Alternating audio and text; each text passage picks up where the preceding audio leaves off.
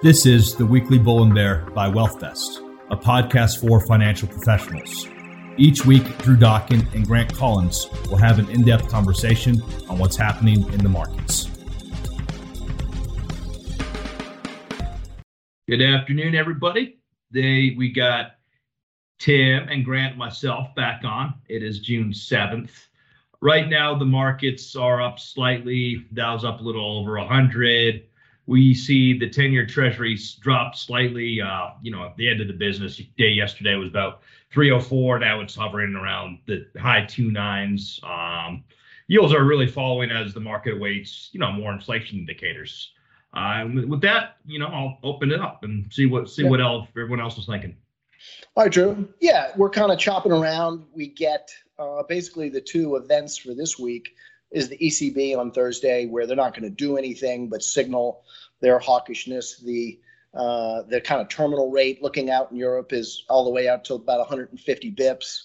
Uh, they've obviously got the issue of trying to figure out how to tighten rates, but at the same time, Italy is already becoming a basket case just with the discussion of it. And you see the long end really start to fall apart in Italy, but you also see bunds really start to move. So, you know, I think that over the next few weeks, you're going to hear a lot more about how is Lagarde going to manage this? Is Europe already in a recession? You'll hear more and more about, you know, the issues of does peripheral Europe belong with Germany? So, not to get too far down the road on that. And then obviously we get CPI on Friday. Who knows? It'll probably come down a little bit and the Fed overall is getting what they want. You know, you are having you have oil. Uh, I'm sorry, you have housing coming off the boil just a little bit. You know, you have new inventory starting to build up. You have Michigan intentions rolling over. So the forward-looking indicators on housing are starting to weaken. I mean, that's just inevitable when you have the move that we've had uh, in the long end of the curve. Uh, employment rate of change is slowing. You had a good non-farm payroll number on Friday, but overall, ADP is a little bit weaker. Uh, the JOLTS numbers are kind of topping out a little bit. So, again, the Fed is going to get what they want. It'll be slow. And I think that the bigger concern for markets near term is if they're not getting what they want, is if you do get uh, really strong employment readings still and you get stronger than expected housing readings. I don't think that's going to happen, but that would be sort of a disaster here for this market. So you're really hoping for a controlled slowdown where housing comes off the boil but doesn't collapse, and the same thing on the um, on the employment side. Where I'm getting more nervous though is on the energy side. And I, I feel like I'm getting more nervous just because I, I, I've talked to a couple of energy analysts this week who just, I mean, look, there is no, if, if you talk to 10 energy analysts this week, 10 of them would say that we are screwed on the capacity side in terms of refining capacity. You know, there was the oil, uh, there was the Saudi oil energy minister who made the comment a few weeks ago, like, we could pump more oil. Uh, it's not going to do anything for gasoline prices in the United States. I mean, you look at it, we have less capacity than we did 10 years ago. Uh, and we have almost 10% less capacity in refining product than we did just three years ago. And capex in the refining sector in the United States is down 50% in three years. Again, US 10 energy analysts, are we going to have more or the same or less refining capacity next year? 10 out of 10 would say the same or less. We are not, and, and again, it is the unintended consequence of doing the right thing. Climate change is a disaster, but you now have an industry that is being run for cash. Uh, so I don't know if you guys have thoughts on that front. Yeah, the short-term pain is it's at the pump already. I, I, saw someone from California show a picture of gas at seven dollars and twenty-five cents, and my yeah. stomach turned over a little bit. We did see oil futures hover around one hundred and twenty dollars per barrel today, and because of that, we saw energy be one of the top performing sectors. So we saw ExxonMobil jump 3%. We saw Chevron jump 1.6%. So might be a good time to be looking at those energy energy sector stocks because oil is going to continue to rise. The capacity, we have tankers sitting on shorelines because they can't dump loads into refineries, and, and it's going to be um, it, it's going to be here to stay. I mean, also if you look at airline prices. A big driver of those is the fuel of jet fuel, right? So sure. jet fuel prices are are skyrocketing as well. So we're we're seeing that also also jump up. You know, the, yeah. the thing. I'm sorry. Go ahead, Drew. Oh yeah, I, I, guess just more to that point. You know, we're talking about this run. Uh, you know, there's an analyst out of Evercore ISI said that you know Exxon is cheap even after it surged more than 61% this year, and that has to do with you know a year ago you had price oil at ten dollars a barrel or whatever, right? Now um, they still got some ground to make up despite what's happened recently. Yeah, I mean Exxon is not expensive on a P ratio, and you listen to Paul Sankey uh, who had a comment, I think it was on CNBC yesterday, that he thinks he's probably got 40. He's probably thinks that at least if spot stays where it is, if we, if we continue at this kind of $120 oil and these kind of refining margins and uh, and petroleum product and you know polyethylene type margins, you'd be 40% upside on Exxon. So and you know you look at S&P earnings.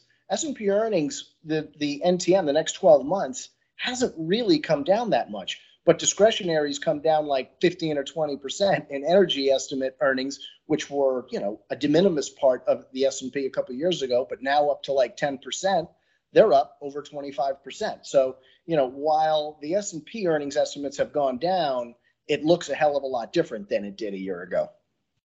And i think you're absolutely right when we think about the biggest thing that is on the agenda for this week, really looking at May's consumer price index, due on Friday. Really, the big indicator there to see if inflation may have peaked and that we're starting to come down a little bit. But one of the big things that we saw last week was the May non farm payrolls. Uh, looks like leisure and hospitality still remains 1.3 million jobs below its pre pandemic. But overall, it, it, was a good sign with um, a little under uh, 390,000 jobs unemployment creeping down to the 3.5, 3.6%. Drew, what do we think about these numbers as they came out? Uh, well, Tim's historically not been a, a big fan of non-farm payrolls. That's why I passed uh, it to you yeah. before.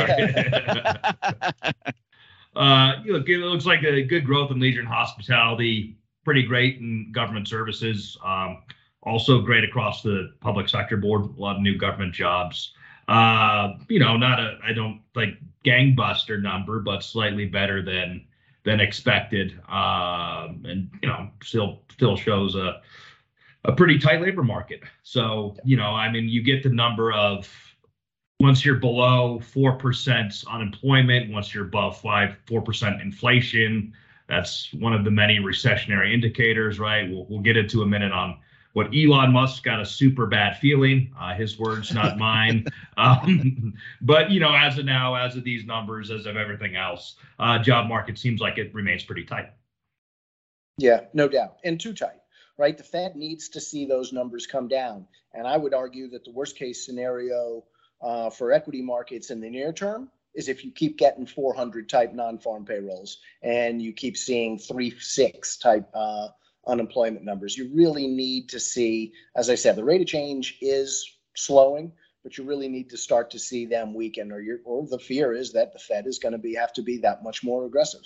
The labor component here of inflation is a problem, uh, and Fed's got a ton of work to do.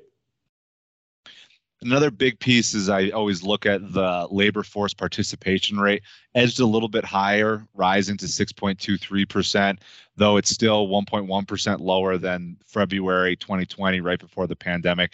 And the labor force is also smaller by about 200,000 jobs. So uh, that that is a number to think about, and that may be another reason why we have such a tight tight tight market is the labor force is still down when we compare that to say the 1980s and where people are trying to make similarities on the run of inflation the the labor market participation was significantly higher than the than, than we have now. Yeah we haven't gained the participation rate of before the pandemic. We're a long ways away. We're at 62.3 i think before the pandemic we were at 63.4 uh, and look you don't we do not have a growing labor force. Gdp is labor force growth, workforce growth, and productivity. We don't have either. Uh, and you know you, you, have this minimal improvement in, in labor force participation, but it's still really, really weak, and that isn't going to change. Yeah, I mean, in the absence of people needing to come out of retirement or obviously opening up the border to broader immigration, these yeah. kind of long-term demographic trends. And speaking of tight labor force, you, you hinted to it, Drew, but Elon Musk coming out with his super bad feeling about the economy and now needs to cut 10% of, of his staff at electrical car at his Tesla car maker.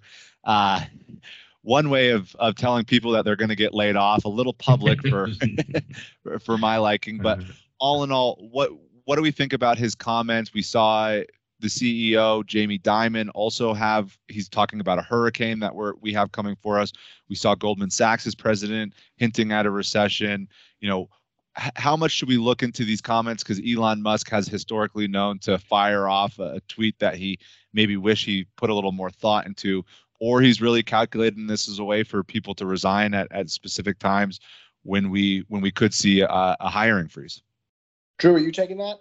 Yeah, sure. Um, well, I mean, when you look at it's not, I guess, necessarily unique to Tesla right now. Nvidia is talking about hiring freezes. Uh, Netflix, Coinbase, for for obvious reasons. Um, you know, we saw Bitcoin drop 50%, and they were supposed to be an inflation hedge.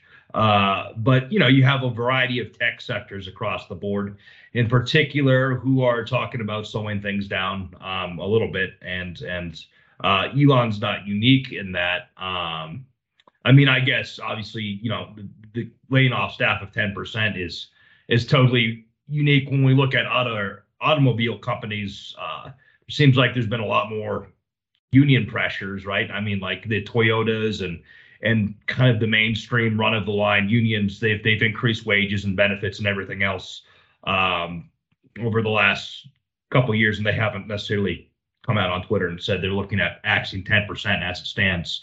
But yeah, I mean, a lot to make of it. He is, as you said, a chronic tweeter. I mean, whether it's GameStonk or Dogecoin or, um, you know, whether he wants to get involved in uh, the, the crisis in Thailand when little kids were trapped in a cave. Uh, he's in all of it, right? So um, that's just part of his personality. Yeah, and you know you're still looking at Twitter at a 700 billion dollar valuation. I mean, y- you have to think that before is all is said, before all is said and done, um, there's a valuation problem there, and part of the problem is that you know not that the growth rate of the company isn't phenomenal, not that the gross margins uh, aren't impressive and so forth, but you have a leader who is truly a lunatic, and the guy is reckless and I think that he, it has been a major regulatory failure uh, that he hasn't actually been reined in far more than he has been. And clearly, he hasn't learned his lesson. All the nonsense that he's doing with Twitter, I mean, he has no intention of buying Twitter. Uh, and now he's got this lunatic attorney general in Texas actually coming to his defense, looking criminally at Twitter for, you know, overinflating their MDAUs when they have explicitly talked at length in their public filings about how they look at MDAU. So the whole thing, uh, to me, is it, it just to me it's it's an example of a failure of uh, regulation. It is another sign that our governance is weakening, uh, and it's a sign that we are still there are still bubbles in these equity markets, as evidenced by a 700 billion dollar valuation for a car maker. There are reasons why GM and Ford have always traded at three and four times EBITDA. And I can tell you, intercombustion engine cars are still far, far, far more profitable to build uh, than electric cars.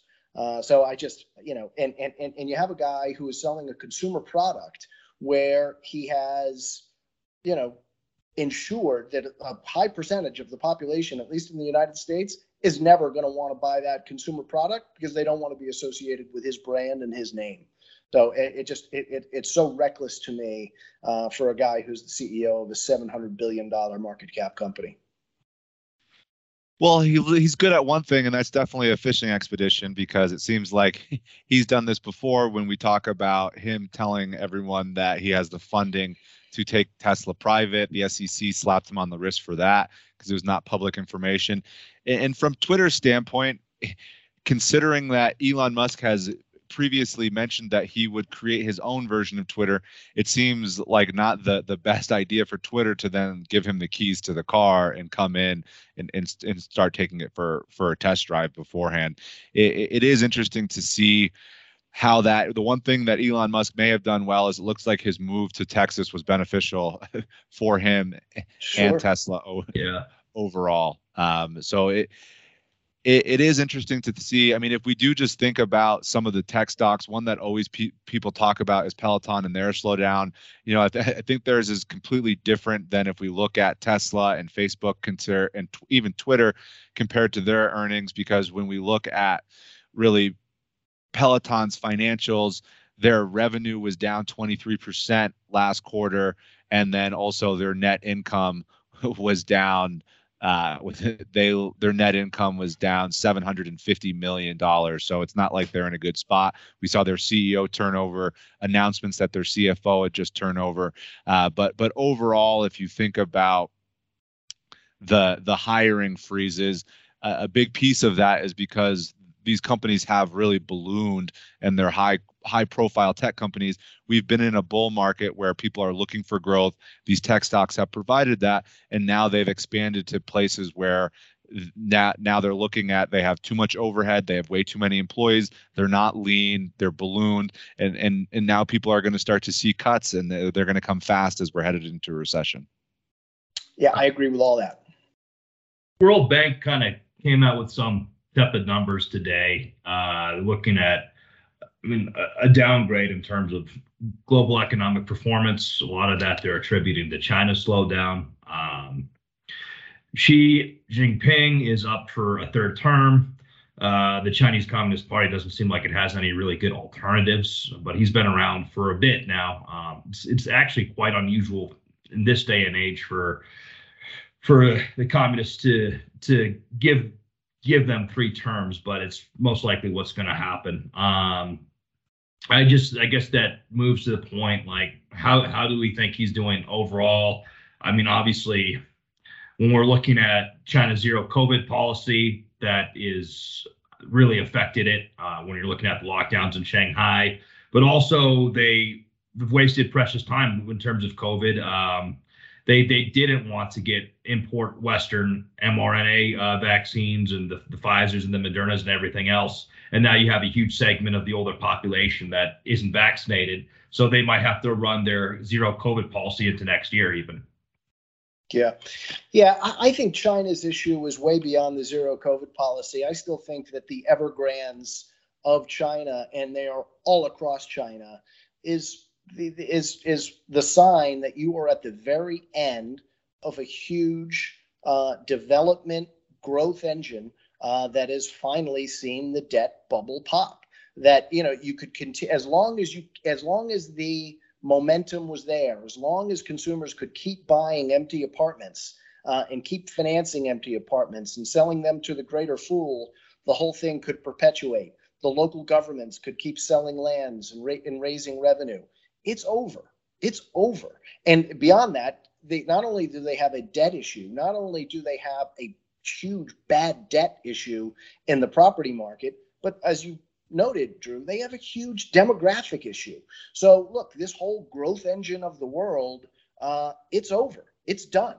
And you know, so the World Bank takes global growth from 4.1% to 2.9%. They seem to suggest that it could be even worse than that.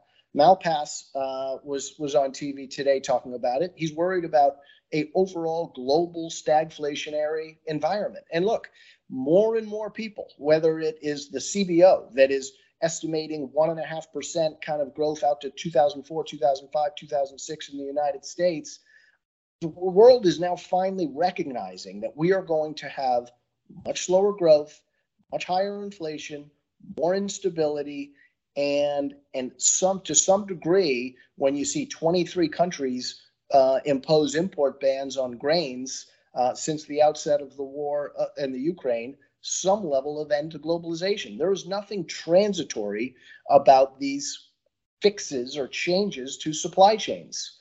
Uh, it is going to be inflationary, and it's going to be inflationary for a really, really long time. And the most important point there, I think, is is really talking about the supply chain. So, in my opinion, what is the biggest driver of inflation right now is we cut off the entire world economy, shut it off, and then we're trying to restart it. But then also, a lot of companies are looking at their supply chains, they're rebalancing. Do I need to have 75, 80%, whatever it is, from one location or should I diversify? And so now we're looking at Apple doing this in China. Apple is one of the biggest companies in China. Now they're looking at some of their different uh, supply chains. And now, as companies are going to be rethinking about supply chains, that's going to have a direct impact on the Chinese GDP to go back to something that you just said, Tim, is is also really, I mean, the property sector. So that's a fifth of their GDP, and they're having a funding crunch right now. So that's why we saw housing sales fall by 47% in April compared to a year ago, where everywhere else they haven't been able to build. Labor prices have have surged. So in in the United States, for example, we've seen our, our housing market boom over the over the last year. Um, and then a big piece is their their tech industry, which they claim is their is their biggest. But we've seen fines come out, new regulations, the breakup of of different mergers and acquisitions in the country, and their tech sector contributes eight percent to their GDP. So just taking their their restrictions on their tech sector as well as their property sector, that's a big hit to their to their GDP overall. Yeah.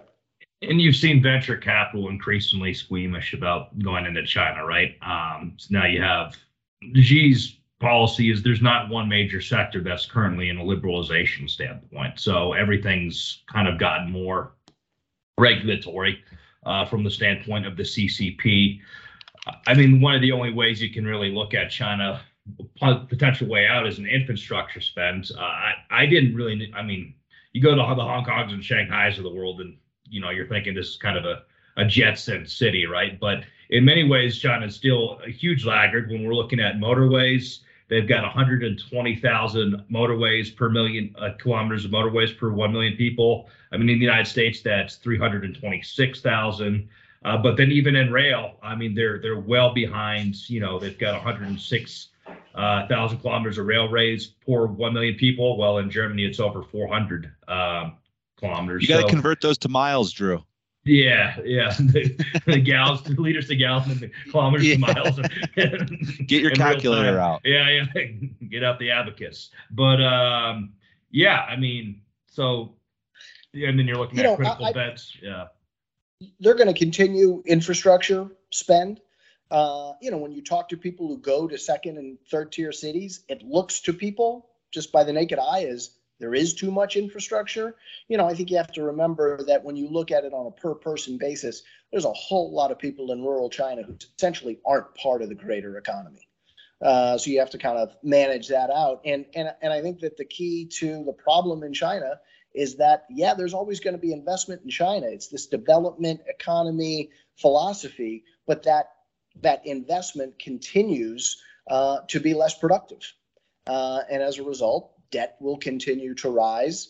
Um, and you've got a problem. You've got an export economy. Uh, while they will continue to be able to export, uh, the the debt issues uh, and the demographic issues are going to be very, very limiting to their ability to grow. And I have to think that you're going to start to read more and more about the wealth effects. Remember, when the housing market collapsed in the United States, you had a long term wealth effect. It took a long time for consumers to, to, to rebuild. And I can't imagine why it wouldn't be the same, if not worse, in China.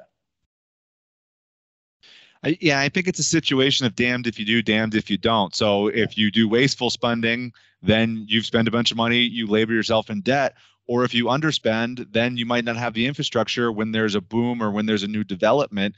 And right now, Ch- China is in that situation where they have a recession that could come based on the lockdown that they have from COVID, also just where the world economy is with with where the inflation numbers that we've talked about are.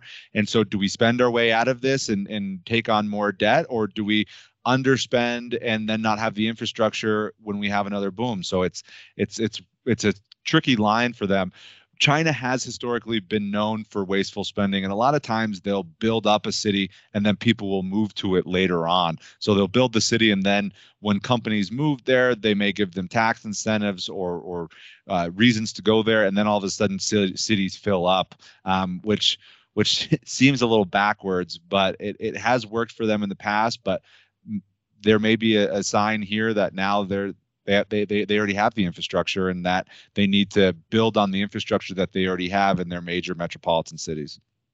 Yeah, I mean the Belt and Road Initiative is it's been years in the making. I think they've got everything out of countries like Kenya and the Democratic Republic of Congo's they uh, mm-hmm. possibly could, and some of it's been very successful when you're looking at you know the amount they have in cobalt um, ownership, but then you've also had those sorts of failed investments across Central Asia and Africa as they've built this out. So yeah, and you're you're going to go through a long period of debt restructuring um, around so many of those huge Belt and Road uh, initiatives. I guess the last kind of global inflationary uh, bottleneck is the Black Sea blockade. I was reading today the Turks and the Russians are in talk. They're they're may start to let out some shipments of Ukrainian grain, but if that doesn't really go through, I mean, you're hearing a lot more hawkish talk. Uh, Max Boot kind of had a big op-ed um, discussing, you know, multinational flotillas, uh, the efficacy of them used in the past. They were used in the past uh, in the 70s against the Iranians. Obviously, you're dealing with the nuclear power in a big lake, uh, so the situation's a little bit different right now. But I, I do think that the Black Sea blockade is having some pretty big uh, bottlenecks, especially when we're looking at grain.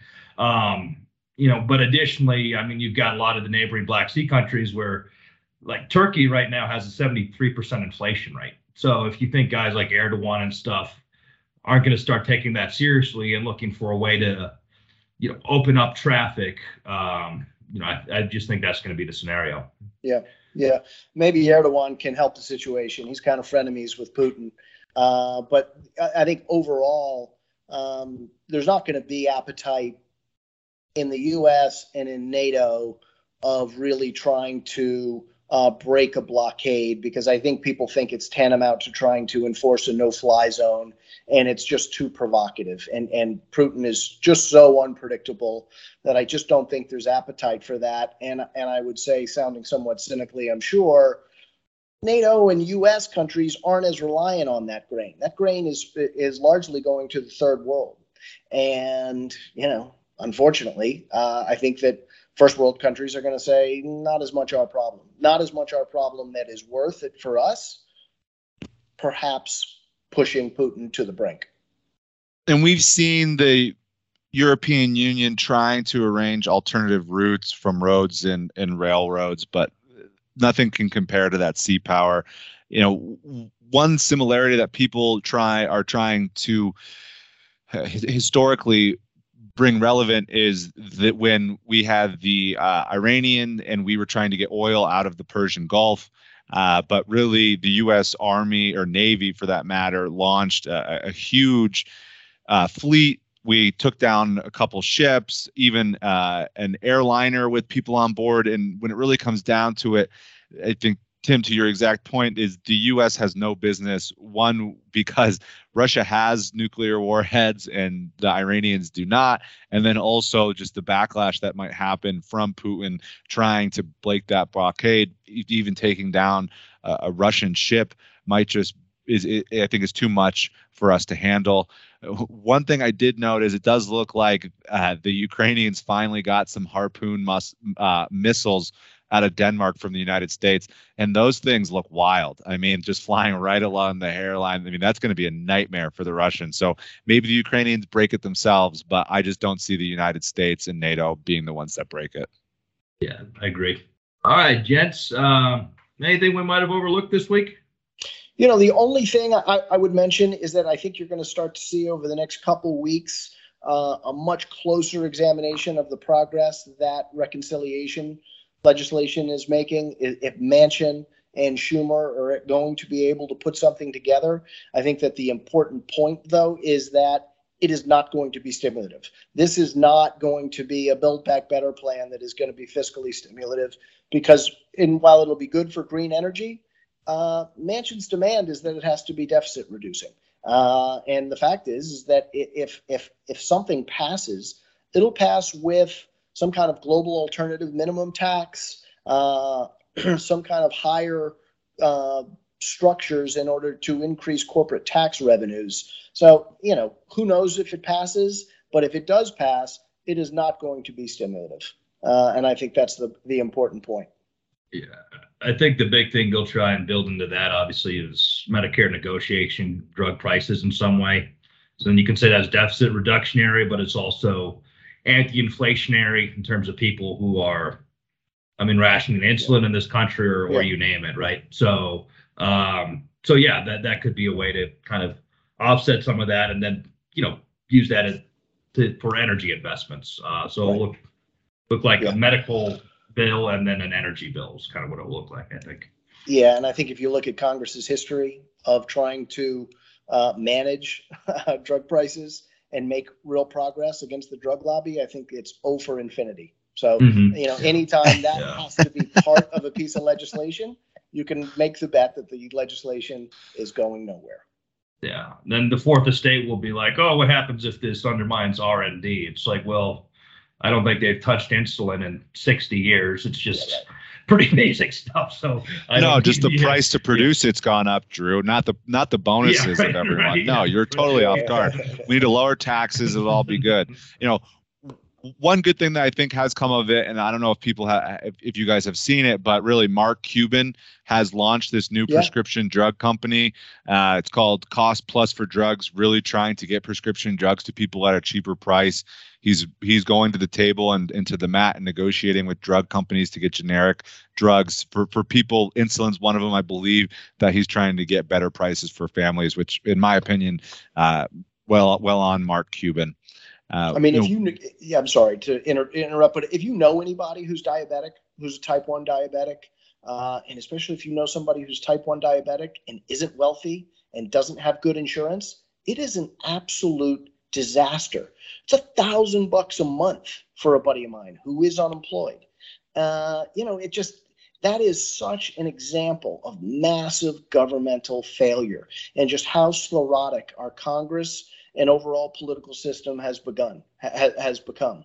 Uh, and it, you know, you look at 2022 and all of the congressional races, about seven percent of them, about seven percent of them are competitive. So you got about 35 races that matter. Otherwise, they're already predetermined. And it certainly yeah. looks like, yeah. I was going to say, and, and in 2022, insulin's been around for 60 years, yeah. 70 years, yeah. whatever the number is. You'd think the number would be going down, not up, right? I mean, if we eh, if we think about modern technology and medicine, seems like to produce insulin, that's an easy one to to drive down. Rolling into the midterms, it's just like oh God, if there's a change in parties, we might have policy paralysis. You know, yeah, yeah right. Like, yeah, what, what, wait, what's that? what's that is like. Not, not, only will you have policy paralysis, but I mean, the GOP, uh, the congressional leadership, just got together to decide. Okay, we know we're going to impeach Biden. What for? Doesn't that strike anybody as a little bit backwards? Like a guy's got to really do something first before you talk about impeachment. But that's where we're going. That is absolutely where we're going. You will have congressional investigations as soon as this new Congress uh, is sworn in, and you'll have nothing but those investigations for the next two years. You want to see Congress get nothing done? Wait until the 2003 2004 period. They'll set records. Can't wait. And recession. So and recession. changing gears before the, we get named the doom and gloom podcast, but um, changing gears here, you know, one thing that I'm really looking at is major retailers. So we're starting to get some mixed results from them. We saw Target with their excess inventory, Walmart, but really, I, I think that's going to be a big indicator of consumer spending. And if we see a big change from these major retailers in consumer spending, that might be a sign that people are becoming more defensive and anticipating a recession coming on. So that may that's going to be one indicator that I'm looking at over the next couple of weeks. Yeah, yeah, you're going to continue to see retail earnings bad. I mean, it's just the nature of things. You know, just in time inventory and all those things were great. and all of these retailers basically lost their discipline. So we just got to get product here. We're going to buy our own container ships, and we're just going to get product. And you know, uh, Cornell at Target just keeps arguing, no, there's still demand, but we got the wrong inventory for the demand that we have. We got the wrong inventory for trade down. We got the wrong inventory for people moving away from more discretionary products. You know, people keep talking about the savings rate still being high from the $4 trillion of, of, of fiscal stimulus. But you know the top of that pyramid the top of that money that went to business owners that justifiably needed help but by and large probably we overstimulated that money just remains in savings you're definitely seeing signs that the bottom half of this economy the bottom half of consumers who are seeing wage growth but not real wage growth are really suffering. Uh, and you're seeing that in credit card, in, in credit demand. You're starting to see it in default rates. You're going to continue to see it in, in overall demand. Look, cons- consumer discretionary earnings revisions have started, and they're going to do nothing but keep going. Sounds good, everybody. Well, um, that's the time we have for this week. Thanks for your likes and subscribes, and we're out. The information covered and posted represents the views and opinions of the host and does not necessarily represent the views or opinions of WealthVest. The mere appearance of content on the site does not constitute an endorsement by WealthVest. The content has been made available for informational and educational purposes only. WealthVest does not make any representation or warranties with respect to the accuracy, applicability, fitness, or completeness of the contents. WealthVest does not warrant the performance, effectiveness, or applicability of any sites listed or linked to any of the contents. The content is not intended to be a substitute for professional investing advice. Always seek the advice of your financial advisor or other qualified financial service provider with any questions you may have regarding your investment planning. Investment and investing involves risk, including possible loss of principal.